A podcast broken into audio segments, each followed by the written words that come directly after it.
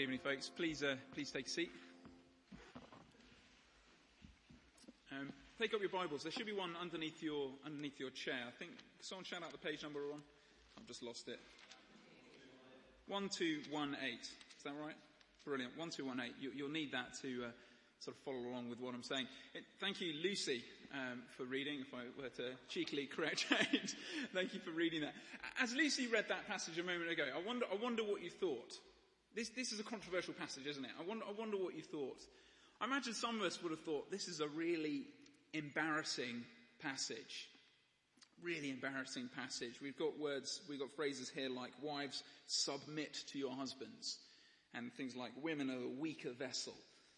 And uh, maybe this is your first time here uh, at, at, St. John's and, and, you've come here for the first time and lo and behold, this, this sort of confirms everything you've always thought about Christianity. It's maybe, it's sexist, it's chauvinist, it's out of date, it's embarrassing. Maybe you think this is an embarrassing bit of the Bible. Others of you, you might think this is just irrelevant. This is all about wives and, and husbands, and it might be you're not married, uh, maybe you don't want to be married, and you're sitting thinking the next 20 minutes or so are going to be a bit of a waste of time. Maybe we're thinking it's irrelevant. Or maybe we're thinking this whole area of, of marriage and relationships is just too raw for me at the moment. It's too painful for me at the moment. And I really don't want to hear this sermon. Um, I'm aware there'll be folk in that sort of category. You know, the, the relationship you're in, the relationship you were in, this might be hard. This might be a bit raw. Or maybe you thought, having heard uh, this passage read, man, Andy's been thrown a bit of a hospital pass with this one. Um, thanks, Jonathan. That, that, that's what I'm thinking. Um, but for whatever reason we're here tonight, whether we think this passage is embarrassing or, or, or irrelevant or painful, I guess it would be useful right at the very start um, to remember that this passage doesn't just represent first century views. This passage was commissioned by none other than the Lord Jesus Christ. Um, the apostle Peter was chosen by Jesus, which means wherever we are, whoever we are, uh, this text is good for us. It is useful for us. It is for us. And, um, which means I'm, I'm, not going to apologize for what it says. Um, I, am going to try and preach it as, as, as it is. Um, but I think later on we, we, might have a question time, where sermons on this sort of issue they throw up more questions often than they than they solve. Um, so it might be as I'm going along, um, jot down things which I've left unclear, threads which I haven't picked up on, and maybe a bit later um, we can have a question time if, if that will if that will be useful for you. Um, I think Pizza Hut. We're having Pizza Hut later, so there's an extra incentive to um, to stick around. So you can look forward to that. Shall I lead us in prayer? And we'll start properly. Sorry for that extended introduction, but I thought it would be useful by way of introduction. Let, us let's, let's pray. Uh, Father, thank you so much that you do speak. And thank you, Lord, that this passage, though uh, it is very much out of line with what our current culture says, thank you that it is your word for us this evening. Help me, Father, to teach it straight, teach it clearly, and teach it faithfully. I pray, Father, each of us would, each of us here would have receptive hearts. Uh, in Jesus' name we pray. Amen. You might find it helpful to sort of follow along on this yellow sheet. It's just, it'll sort of, you'll be able to follow along my, my thought process. Now I think in order to get this passage, we're going to have to do a bit of work to get into the mindset of someone uh, who would have read this letter the first time it was being sent to them. We're going to have to journey back to 60 AD. Now, to, to, to, journey back to 60 AD, you might want to imagine yourself wearing a toga. Maybe that'll help. Something like that. And, and imagine you're a Christian uh, living at one of these places where Peter is writing. Pontus, Galatia, Cappadocia, Asia, Bithynia. Let's say we're Bithynians. Bithynians? Agreed. Let's go with Bithynia. We're Christians living in Bithynia. Let me set the scene. Nero, Emperor Nero, is sitting as emperor of the Roman Empire. And as it currently stands, Christianity, that is to follow Jesus, is illegal. And so, uh, our brothers and sisters in Christ at the Colosseum in Rome would have been fed to the lions as this was being, re- as this was being written. Which means, as Christians, we would have been living in fear. Uh, some of us here would have been slaves in our, in our gathering here in Bithynia in 60 AD. Some of us would have been slaves. Legally, you have no freedom. But you've heard, because you're a Christian, that by believing in Christ, you have all the freedom in the world. You've been set free from sin. You've been set free to follow the true master. But your earthly master's got wind of all this, and he's not happy. And in fact, he beats you um, because you follow Christ. And some of you, uh, some of you ladies, you've recently come to see that the Lord Jesus Christ is your Savior. And you've put your trust in Him. And it's wonderful. But the problem is your husband, whom you married before you heard about Jesus, he's not quite so happy. Um, you're an embarrassment to him because you, you won't go along to the pagan sacrifices which all wives are expected to go along with their husbands to. You're an embarrassment to him. You're an embarrassment to his friends. And you fear you fear that he might divorce you, as was within his Roman rights, and leave you completely destitute. This is our church in Bithynia in 60 AD. And what should we do? Should we revolt against Rome? Should we uh, rise up against our slave masters? Should we just convert back to our husband's religion? Well, let's see what the Apostle Peter says. Why don't you turn back with me to chapter 2 and verse 12. Chapter 2, verse 12. That's page 1218 in your Bibles. Chapter 2, verse 12. Let's see what the apostle says to this church in Bithynia. He says, verse 12, live such good lives among the pagans, among the non-believers, that though they accuse you of doing, doing wrong, they may see your good deeds and glorify God on the day he visits us. Submit yourselves for the Lord's sake to every authority instituted among men.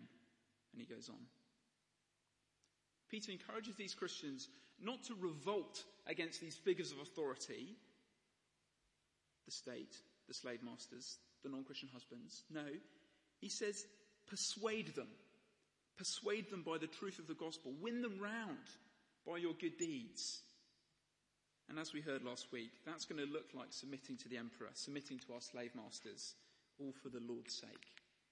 And whether that's an extended context, but we kind of need to know that before we jump into our passage, chapter 3, verse 1, where he now turns to talk about our non-Christian husbands, for those of us for whom that's relevant.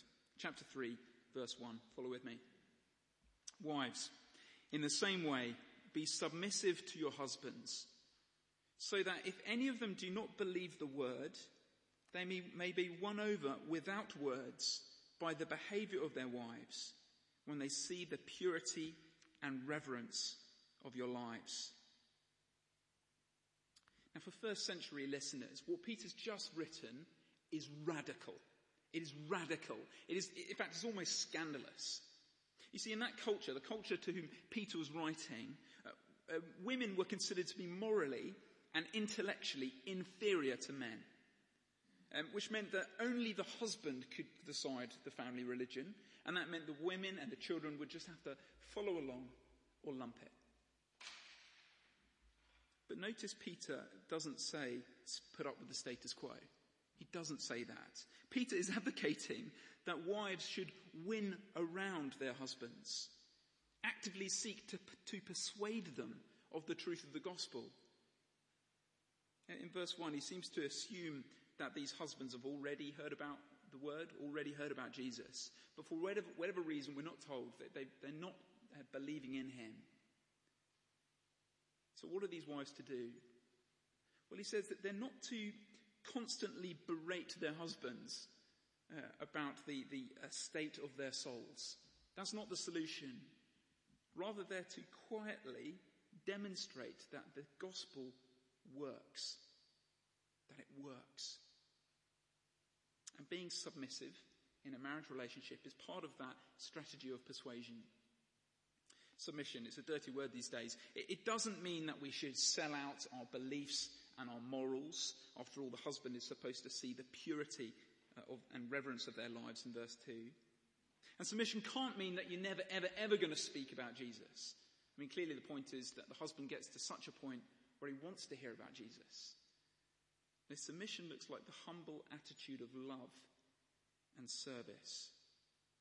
I was speaking to a friend, uh, with, with, a friend recently, who became a believer, I think, I think a number of years uh, after they got married.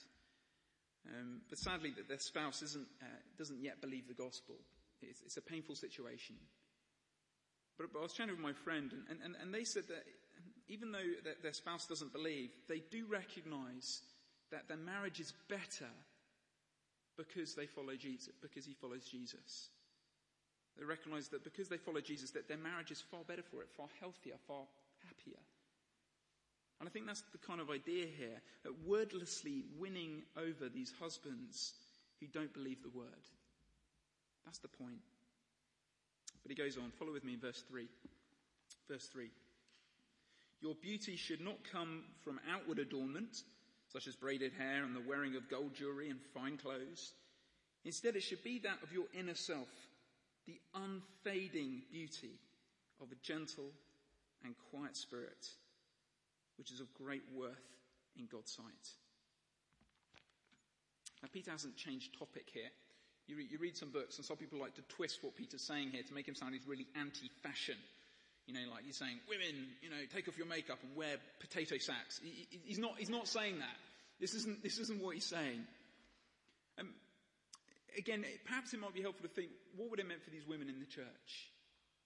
It, it might have been that some of them thought the only way of keeping hold of, of their non-Christian husband was if they remained physically desirable.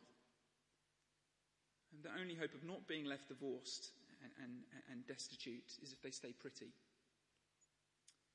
So maybe they would have, um, you know, pulled up to the newsagents and bought the ancient equivalent of Grazia magazine and, and, thought, wow, what's the, what's the best new hairdo? What are the finest new clothes? What's the most sparkling earrings I could wear, which, you know, work with my eyes? I don't know. Um, they might have done that. It, it would have been easy to, for them to think that all their security and all their value was all tied up with their looks. But the problem here is just like the flowers of the field, which one minute are beautiful and the next minute fade. And beauty doesn't last, does it? And, and then where's their security? Where, where's their value? Where's their worth? All they're left with is, is fear that the husband might leave, leave them for a prettier model. That's, that can't be the solution. Instead, Peter encourages these women to get going on a slightly different beauty regime, to focus on their inner beauty, putting time and effort into transforming the unfading inner self. Because just like the inheritance we heard about back in chapter 1, this, this inner beauty won't perish. It won't spoil it. It's not going to fade. It's a wonderful thing. So you might have noticed that Peter calls this inner beauty of great worth in God's sight. It's the same word used to, to describe Christ's blood back in chapter 1. It's precious. Precious. Because this inner beauty has the power to save. The story is told about the day when the wind and the sun um, saw, it's not a true story, I should probably say at this point in time. It's, it's probably what we call a fable. Um, it's a story told about how, how, the wind and the sun, they, they, they, saw a man walking on a hilltop. And they made a wager with each other, made a bet with, this, with each other, saying, We want to get this guy to take his coat off. And the sun agreed to this bet, which the wind threw out, and the wind went first. And the wind strategy was to go in straight away with heavy gusts of wind, blow, blow, blow, blow, blow. The wind was pounding this poor chap. The rain was lashing at him, forcefully trying to get his take his coat off. But the more the wind blew, the more the sort of guy kept his coat on, it was freezing. And so the wind, the wind gave up. And then it was the sun's turn to have a crack.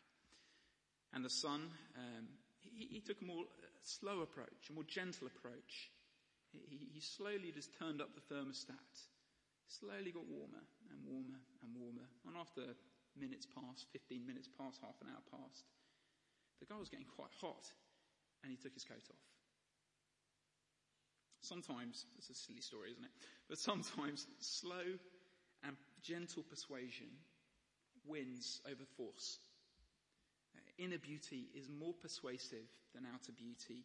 Gentle submissiveness is more persuasive than loud argumentation. And in verse 5, he gives these ladies some godly examples to follow. Look at verse 5. For this is the way the holy women of the past, who put their hope in God, used to make themselves beautiful. They were submissive to their own husbands, like Sarah, who obeyed Abraham and called him her master. You are her daughters if you do what is right and do not give way to fear. And it's quite interesting what Peter does here. He could have defended this idea of submission within a marriage relationship. He could have defended it in a number of ways. He could have gone on and talked about the Trinity. You know, the Trinity, uh, God as Father, Son, Holy Spirit, how they're all equally God, and yet the Son submits to the Father. He could have talked about that, but he doesn't. And he could have gone back to Genesis chapter 1 and he could have said, hey, look, Adam was made first as the leader, and, and then Eve was made second as, as his helper. He could have gone there, but he doesn't. Instead, he goes back to the later chapters in Genesis, which talk about this woman, Sarah, and her husband, Abraham. Now, if you've read through this story in, in Genesis, you'll know that Abraham was a pretty terrible husband. He was a dreadful husband. In fact, he was, he was a believer, he was such a bad husband. The sort of things he did would have made sort of tabloid headlines. You know, he's, he's not, a, not a great chap to model our, our sort of husbandship on. But we're told that Sarah, Sarah was a beautiful woman. But for decades and decades, the biggest pain in her life was the fact that she couldn't conceive a child. And yet, through all these ups and downs, Abraham remained with her. He didn't reject her. He didn't send her away. Why is that? Well, verse 5 because Sarah put her hope in God to make herself beautiful. No, no doubt Sarah would have suffered at the hands of some of Abraham's more stupid decisions.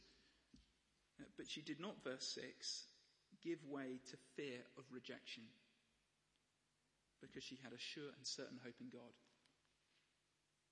Sarah's just, just one godly example um, Peter could have chosen. But did you notice how verse 1 began? Look down at verse 1. Did you, did you notice that? He says, Wives, in the same way, be submissive. In the same way as Jesus, who Peter's just been talking about. See, Christ is the perfect example of humble, loving service and submission. Uh, Christ is the perfect example of patience in the face of suffering, of not giving in to fear. Ladies, Christ is the model for you. Okay, let's step out of 60 AD. You can take your toga off you can put your jeans back on, and, and let's try and work out what sort of, sort of implications um, there might be for us here. I, I guess this passage most obviously speaks to those of us who have unbelieving family. It's the most obvious line of application for us, isn't it? I think it's difficult for non-Christian husbands to hear the gospel uh, from their Christian wives. But I think it's also difficult for parents who aren't Christian to hear the gospel from um, their Christian, uh, their ch- Christian children. It's hard for someone who's, who's changed the nappies of a child to then hear that they need to repent and believe. I think that's a difficult relationship to do evangelism in, don't you think? I think it's also diff- difficult between siblings. Um, you know, my older brother, he used to beat me up. It's going to be, it's going to be hard for him to hear the gospel from me. I, I think I appreciate that. So I think the big principle here for us is that if our family have already heard and rejected the word, well, don't, don't tire them out by endlessly jumping on every possible gospel opportunity. In, instead, think, try to wordlessly win them over by good living, but be godly, be wise, be, be beautiful. And of course, pray. Um, and I, I, found that often the best strategy is, is, to is to introduce them to someone who can evangelize them in, a more appropriate way. So an, an, older man to perhaps share the gospel with, with your parents, or Know, something like that. Often that's a better way of doing it, rather than us um, sort of speaking out, out, outside of the order of that natural relationship. Is that helpful?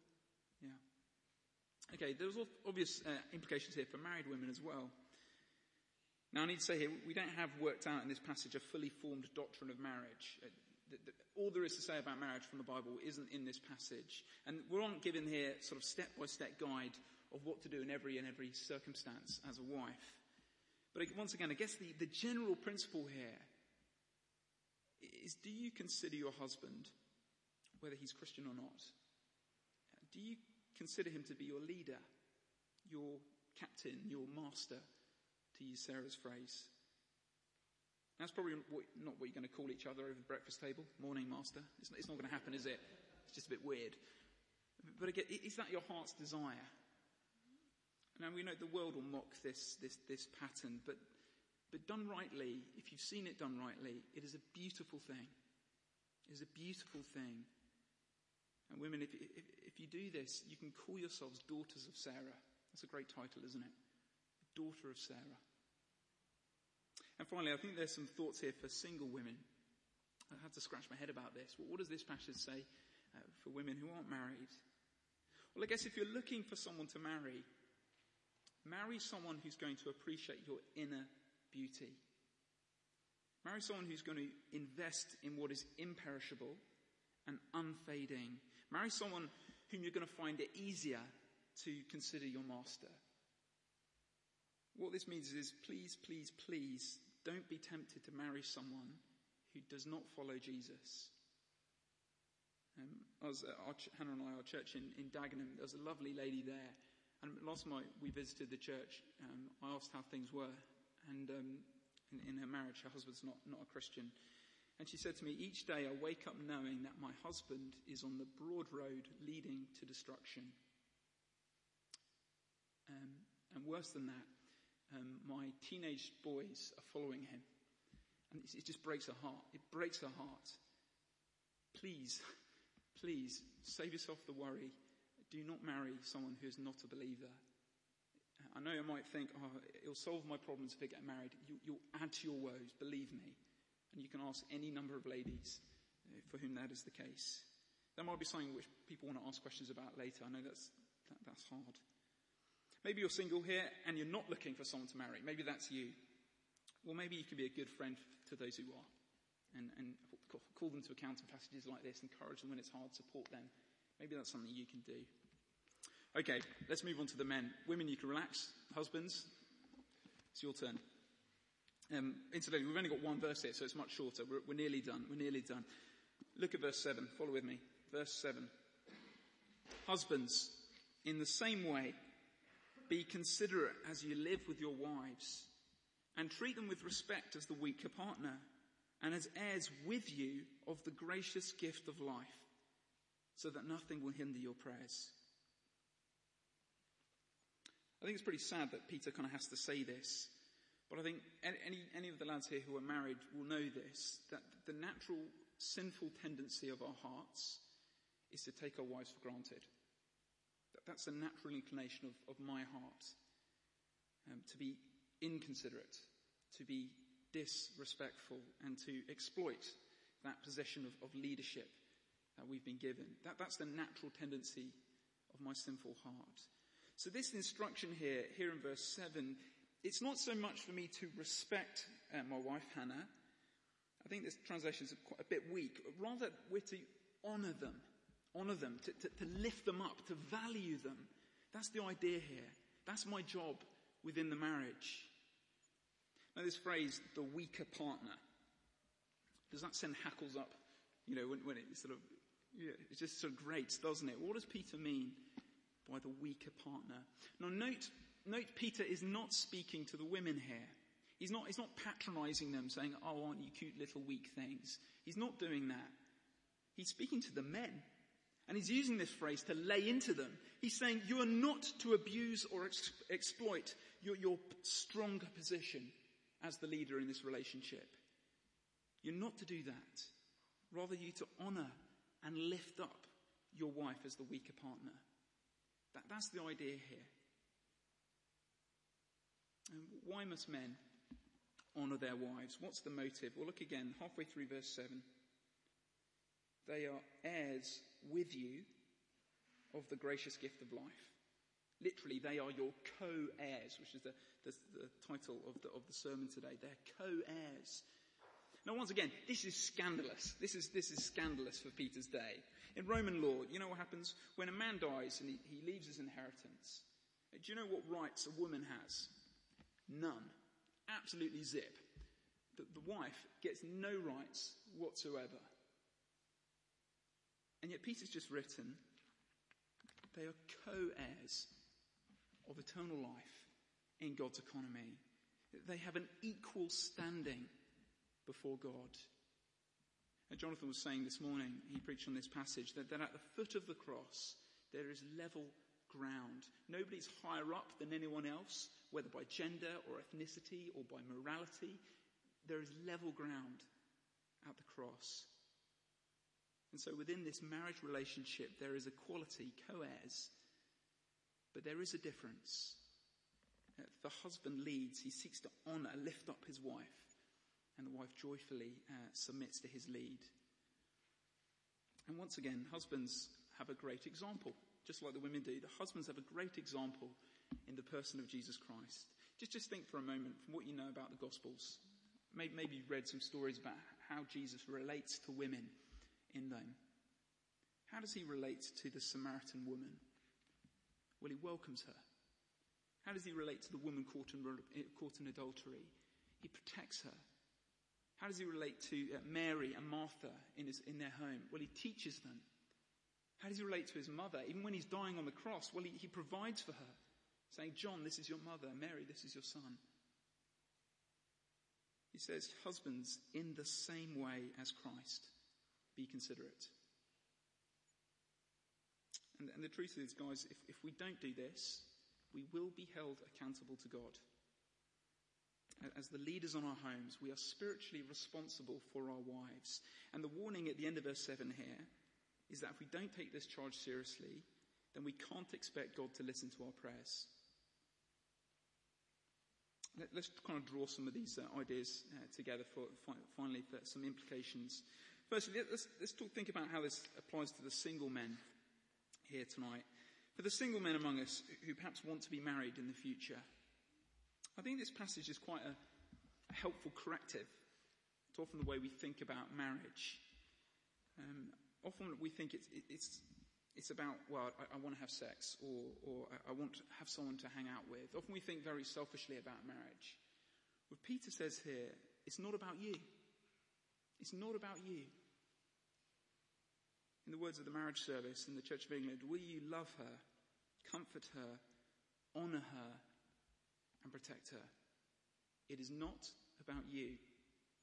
For those of you thinking about wanting to be married one day, that's, that's a good way to go into it. It's not about you. And what about the married men?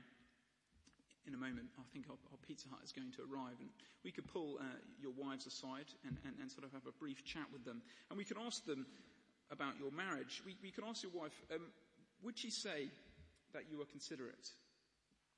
Would she say that you're considerate? Would she say that you honour her, that you lift her up?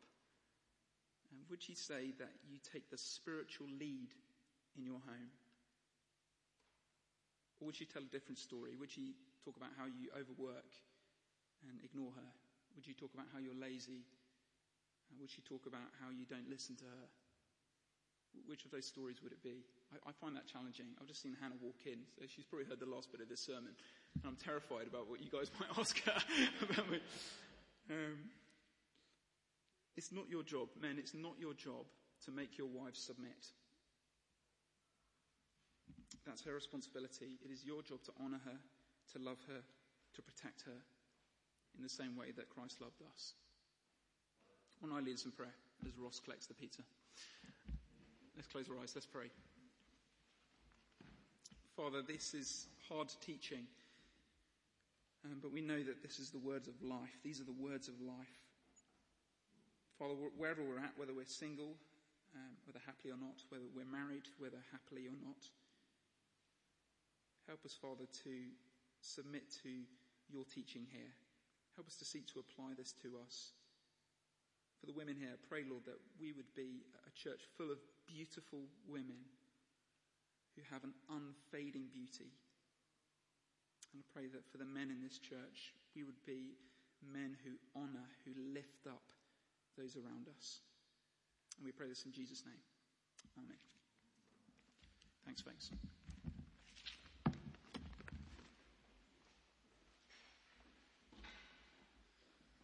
Thanks, Andy. Well, let's, uh, thanks for that message. Very encouraging.